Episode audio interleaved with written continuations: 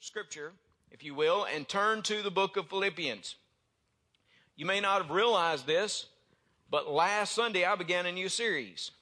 For those of you who were here, we certainly we had the ordination council, and I read those first, uh, well, that first two verses of this book as we uh, began this series. But I want to, I want to really focus our attention here in Philippians over the next few weeks about the church that is unified, that is joyful, that God Himself just seems to bless. it, it is a wonderful book when you read through it. I, Dale and I talked about it. He's teaching it out at the uh, assisted living and other areas uh, this time, so we've been able to kind of compare a little bit. But it is a wonderful book when you look at the book of Philippians. I want to begin in verse 3 of that first chapter tonight, really as we look at a prayer. It's amazing we've been talking about prayer on Sunday morning. And now we see an instance, an example of a disciple's prayer. Beginning in verse 3, as he writes to the Philippian believers, Paul says, I thank my God upon every remembrance of you, always in every prayer of mine, making request for you all with joy, for your fellowship in the gospel from the first day until now, being confident of this very thing, that he who has begun a good work in you will complete it until the day of Jesus Christ. Just as it is right for me to think this of you all, because I have you in my heart, inasmuch as both in my chains and in the defense and confirmation of the gospel, you all are partakers with me of grace. It's somewhat of a prayer that Paul offers as he writes to the Philippian church. I want to break it apart at least as a prayer. And I want you to see as Paul writes to this church, a church that he basically founded, a church that he had loved through the years, he writes to them and really he expresses a prayer of gratitude for who they are. I mean, that's what you see in verse 3. Verse 3 says, I thank my God upon every remembrance of you. Literally, what it means is like, I go on thanking. I, every time I have an opportunity, I thank God because of you. Every time I have a remembrance, of you. I mentioned a moment ago that Paul was basically the one who founded this church. If you want to read more about the founding, go back to Acts chapter 16. And you'll see that Paul goes into Philippi. And he doesn't go to a synagogue like he usually does. Obviously, there's not a very large Jewish population. According to the rule of the day, if you had 10 Jewish men, that meant you had to build a synagogue, right? In the city. So obviously, there are not that many Jewish folks in the area. So he goes into Philippi and he decides he'll just go down by the river. Maybe he had heard, maybe he had heard that there were a group of believers who met down there. And he goes down there and he meets this lady named Lydia, along with some other women. And she comes to faith in Christ. And then God just continues to do a work. You remember the, the slave girl that was demon possessed and here she experiences the peace of Jesus as the disciples speak into her life. And of course, that upsets her masters, and they drag uh, the disciples into the front of all of the city, basically. And next thing you know, well, those disciples were in jail. And what were they doing in jail? Singing some hymns. They were singing about God's grace and about God's mercy and giving Him thanks. And somehow, in the midst of that, God brought deliverance to those disciples. And God brought deliverance to a Philippian jailer. As he thought he was about to lose his life, as he thought he was going to be held responsible for their escape, it was in that moment that Paul was able to share the gospel of Christ with him and he came to know the Lord. It was a great thing. I, I could only imagine as Paul is writing this, thinking about those early moments in the church's life and then thinking about all the things he had heard, he had seen, he was able to just stop and give thanks. You know, memories can be good things, can't they? Yeah. It's five o'clock, but you can still say amen, all right? Memories can be good things. I, am so grateful for memories. I really am. Uh, I, I'm thankful that God allows us to remember some really good times in our lives and that we can go back and think about it. I, I am thankful that He allows us to experience relationships in such a way that we can just remember just some good times. And what Paul says is, I'm thinking back to the church and I'm thinking back to you. And every time you come to mind, every time, I just say, God, thank you for those folks. God, thank you for the Philippian believers. Thank you for what they stand for. Thank you for who they are. Some of us who've been members of local churches, those of us who've been members here at Temple, those of us who've been members at other places, we know what it's like to stop and think about those moments and those people and those relationships. And we know what it's like to have our hearts filled with gratitude. You know, Leslie and I have talked through the years that God has been so good to us. I mean, God has given us some of the best churches that you could ever imagine to pastor. We are so thankful for that. You know, I, I have friends, and I'll hear them talk about their church or certain things going on, and man, I'll just, I'll just sit and just kind of rub my head a little bit and think, goodness. I mean, that sounds bad. It sounds bad. At one time, this was as we were thinking about who we were financially and all of that. We were talking, and we had some uh, other ministers, older ministers in our lives that talked about going to seminary and having to eat peanut butter and that kind of stuff, and they didn't have much else to, to eat. And Leslie looked at me and she said, I feel bad sometimes. We've never had those moments. I said, that I know, but don't ask for those moments. You know, let's let's just give God thanks that we never had them. Don't go out there praying that we'd experience it. And you know, sometimes I hear all the different things that go on in churches, and I, and I know they happen, okay? We're all messy people. And I'm not saying one church is perfect. There is no perfect church. If you find the perfect church, don't join it because you'll ruin it. You know what I'm saying? There is no perfect church. We are all messy people. But there are some churches certainly that that it, it's difficult to pastor. And I've got friends. Sometimes they make well, sometimes some of my friends probably have made it more difficult than they should have, but there are churches that can be difficult. I've never prayed, God, give me a difficult church. I've been just, like I said earlier, just as I talked about the peanut butter, so I, have been thankful that God's given us good ones. And, and, and I always come back and say, God, thank you. And every time I remember those relationships, every time I remember the moments that I've had where I've seen the Holy Spirit of God work, I've just given thanks. You know, we just got through with 2016, and uh, sometimes right at the end of the year, we we send you know Christmas cards. We send a good many Christmas cards. And uh, look, I'll be honest with you. If Leslie had let me, I'd send a Christmas card to every one of you. But she finally says, Reggie, that is enough.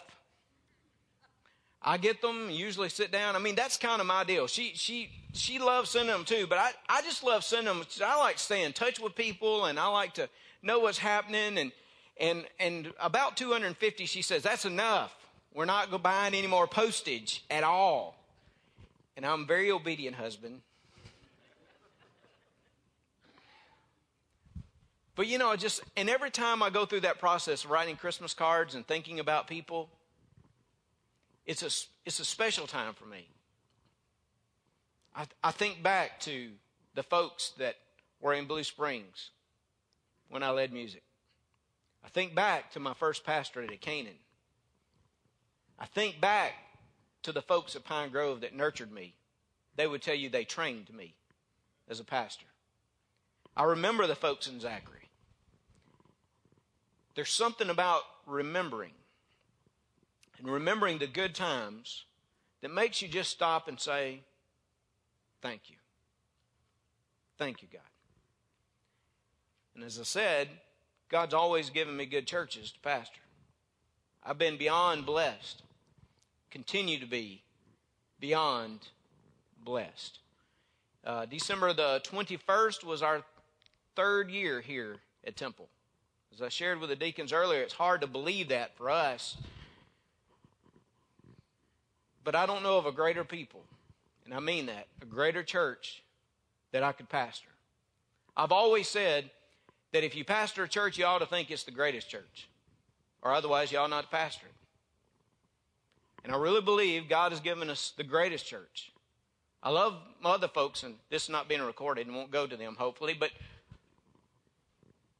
I love Temple Baptist Church. Every remembrance, everything, services, those moments of relationships, whatever it is, because it goes back to the people. It goes back to what God is doing in the midst of his people. And, and I can only imagine, and you can too. Like I said, some of you can go back to other churches and you go back to the times that you've had here and you have great memories. When those memories come to you, take a moment and just say to God, thank you. Now, I'm not going to go on Sunday mornings through all of the different types of prayers. I, I think you could talk about different types of prayers we offer to Him. But one type that we should offer is a prayer of thanksgiving and gratitude. I promise you it will be a prayer that God will always accept when you just come to Him and say thank you.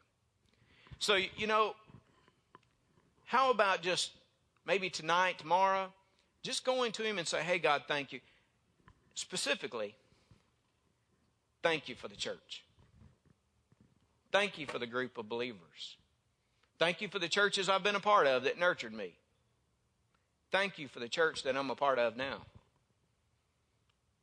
I think that somehow increases the fellowship, increases the joy, and just reminds us of the immense blessing. I'm going to say again one of the greatest gifts God has given to us is the church.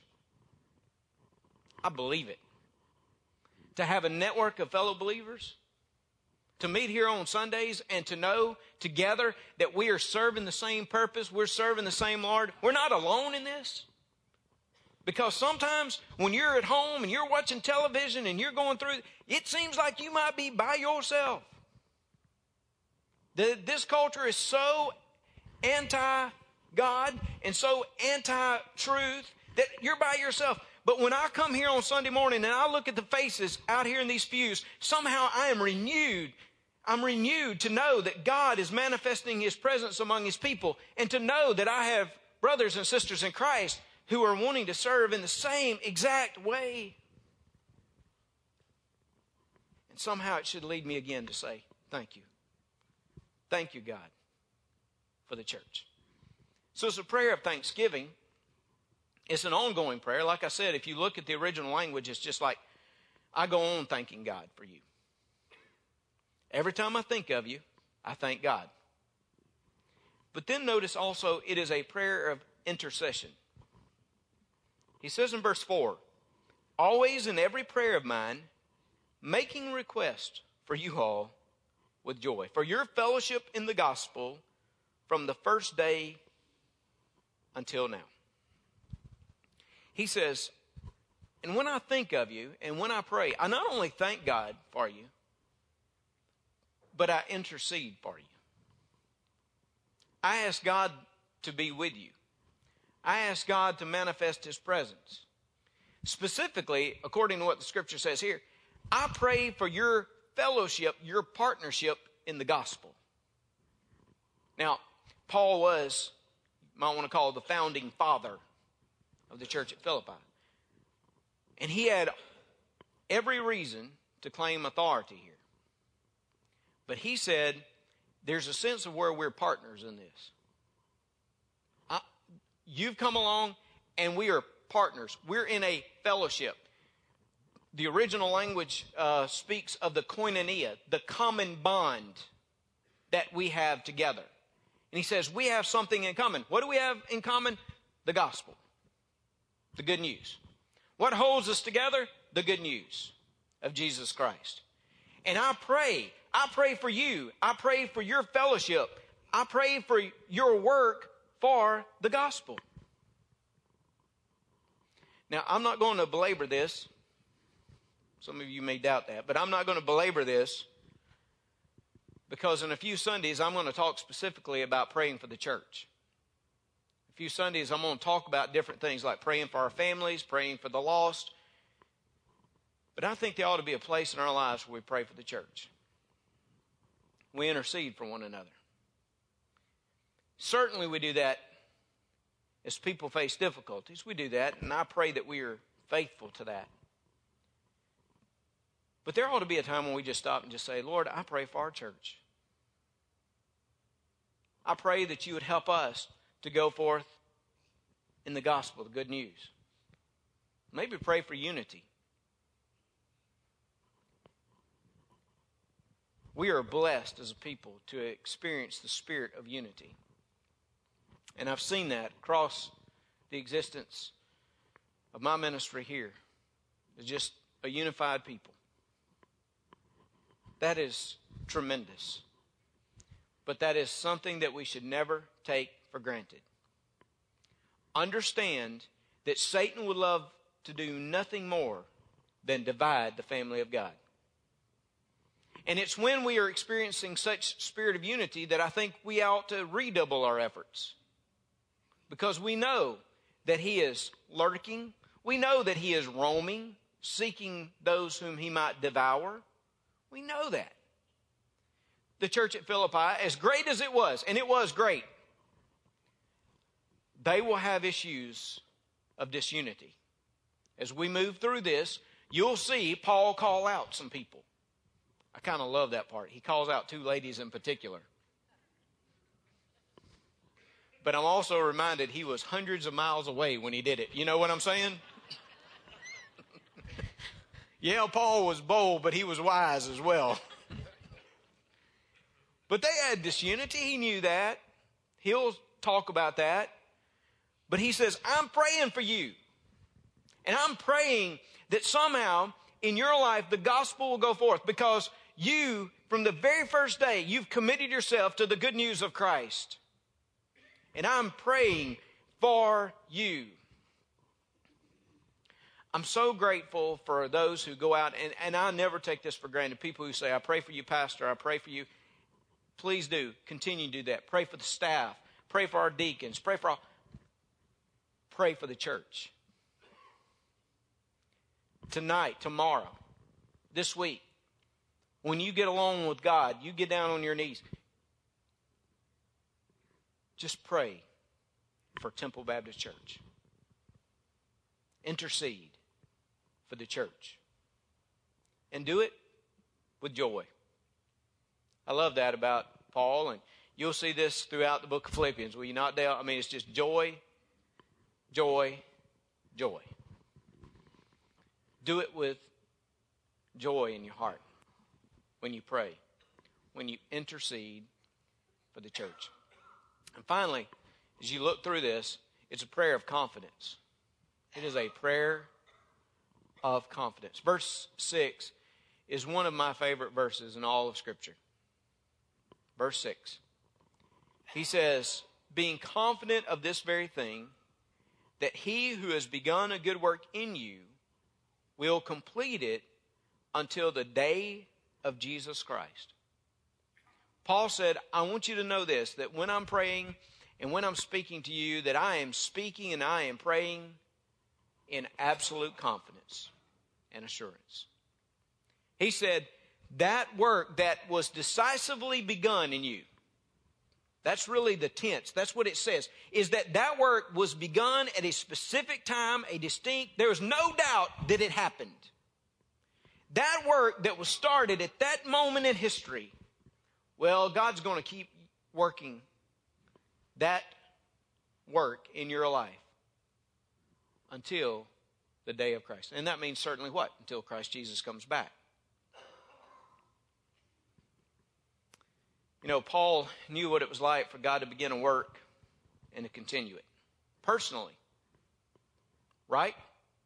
There was a decisive moment in his life on the road to Damascus. Unmistakable. He knew that God had started something within him. Well, there were times along the way, though, it was difficult for Paul. One of these days, I may come back to this verse. I'd love to be able to outline it just in Paul's life, but very quickly, just, just think, just think of some of those challenges. Not all of them, but some of them that he had. He is saved. God moves in his life. He comes to the church at Jerusalem. You can see the scene, can't you?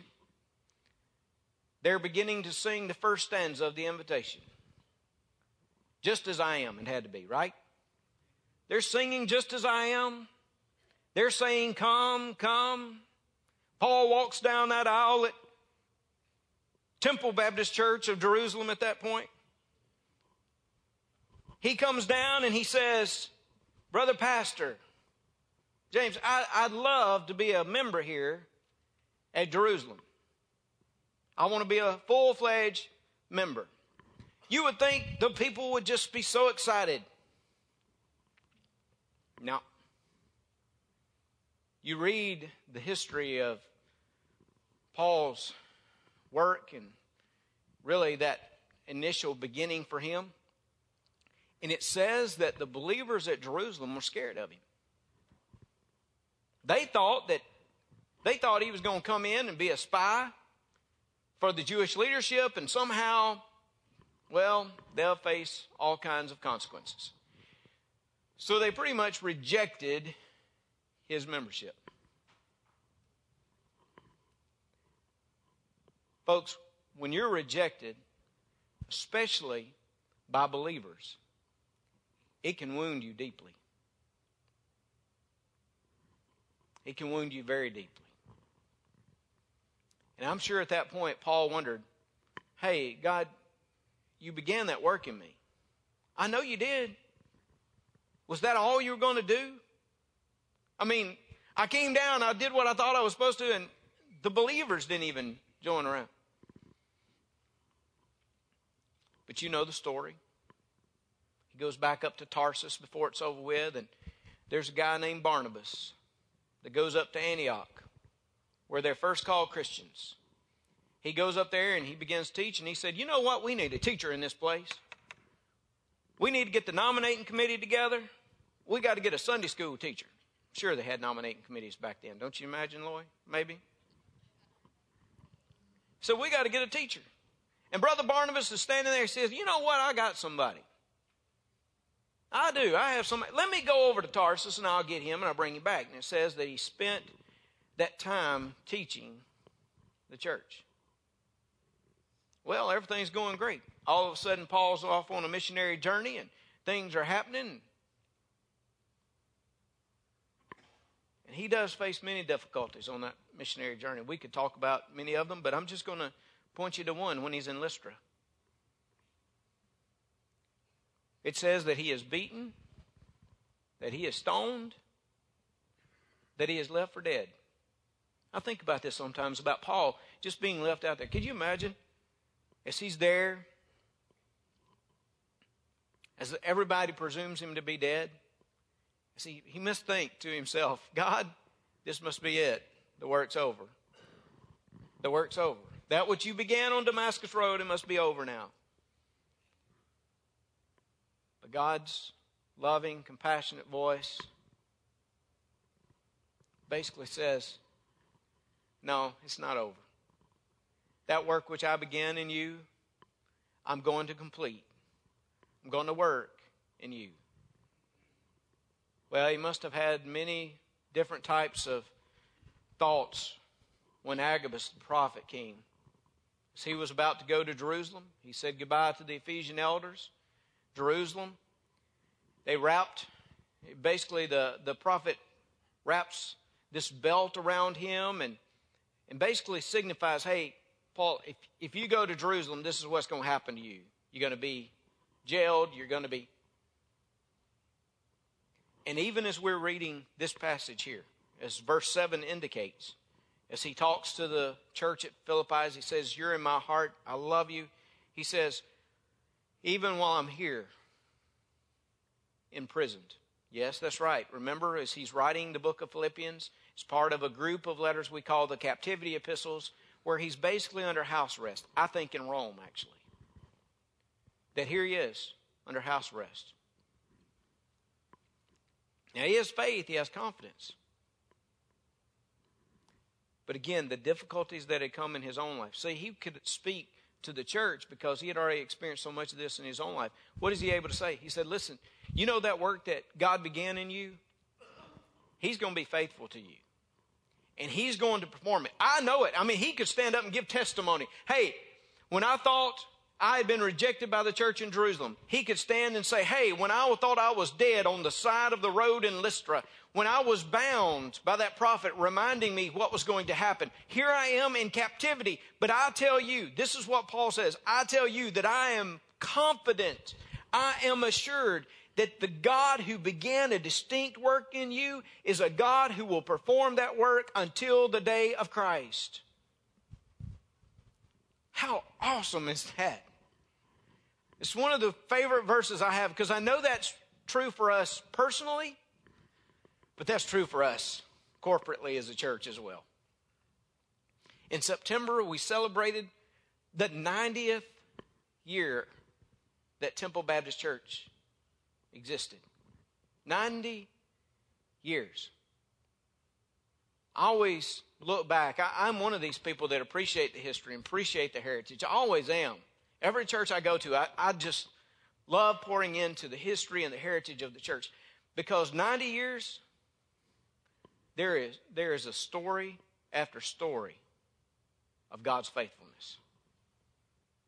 There was a decisive work that was begun here in our midst, just as there was a work begun in the Philippian church. And you don't have to take my word. You don't have to just take the pie in the sky kind of thing the pastor says. I'm telling you, based upon what God says, is that the work that He began in Temple Baptist Church 90 something years ago, He will continue to fulfill within us until He comes. And how blessed is that to know we can pray in that sense of confidence, that we can approach Him with that sense of assurance that He is going to keep working in our midst. Basically, it just reminds us of what Jesus said the gates of hell itself will not prevail against the church. He says, Christ Jesus, our Lord, He will fulfill His plan and His purpose. Each day, we can pray in that confidence, we can live in that confidence that He will do what He said He would do in the life of Temple Baptist Church. Thank God for the church.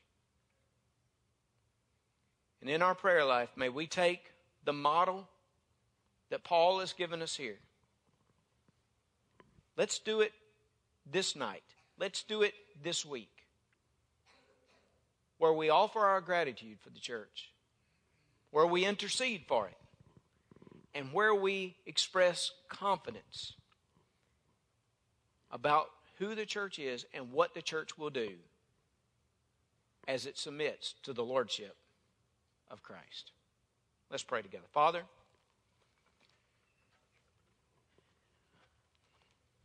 I thank you for my brothers and sisters who are here tonight, who are sitting upon these pews. I thank you for what they mean to me, to my family, to our staff, to this community to this nation, to the world, even as we go forth. And God, I pray that you would empower each one of us. That, Lord, we would be faithful with what we have and who we are. That, Lord, whatever we do, whatever we say, would somehow advance the good news of your Son, Jesus Christ. Lord, help us to go forth from here with a sense of confidence and assurance. God, thank you for decisively beginning your gospel work here at Temple. Thank you for the leaders through the years past. Thank you for those who have stood, Lord, for your truth here in our midst. And God, keep working keep performing just as you promised, Lord. We look forward to what you have for us until your Son comes. May we continue to be faithful. In Jesus' name, amen. Would you stand tonight as we have this moment of reflection and invitation? Would you come as God speaks to you?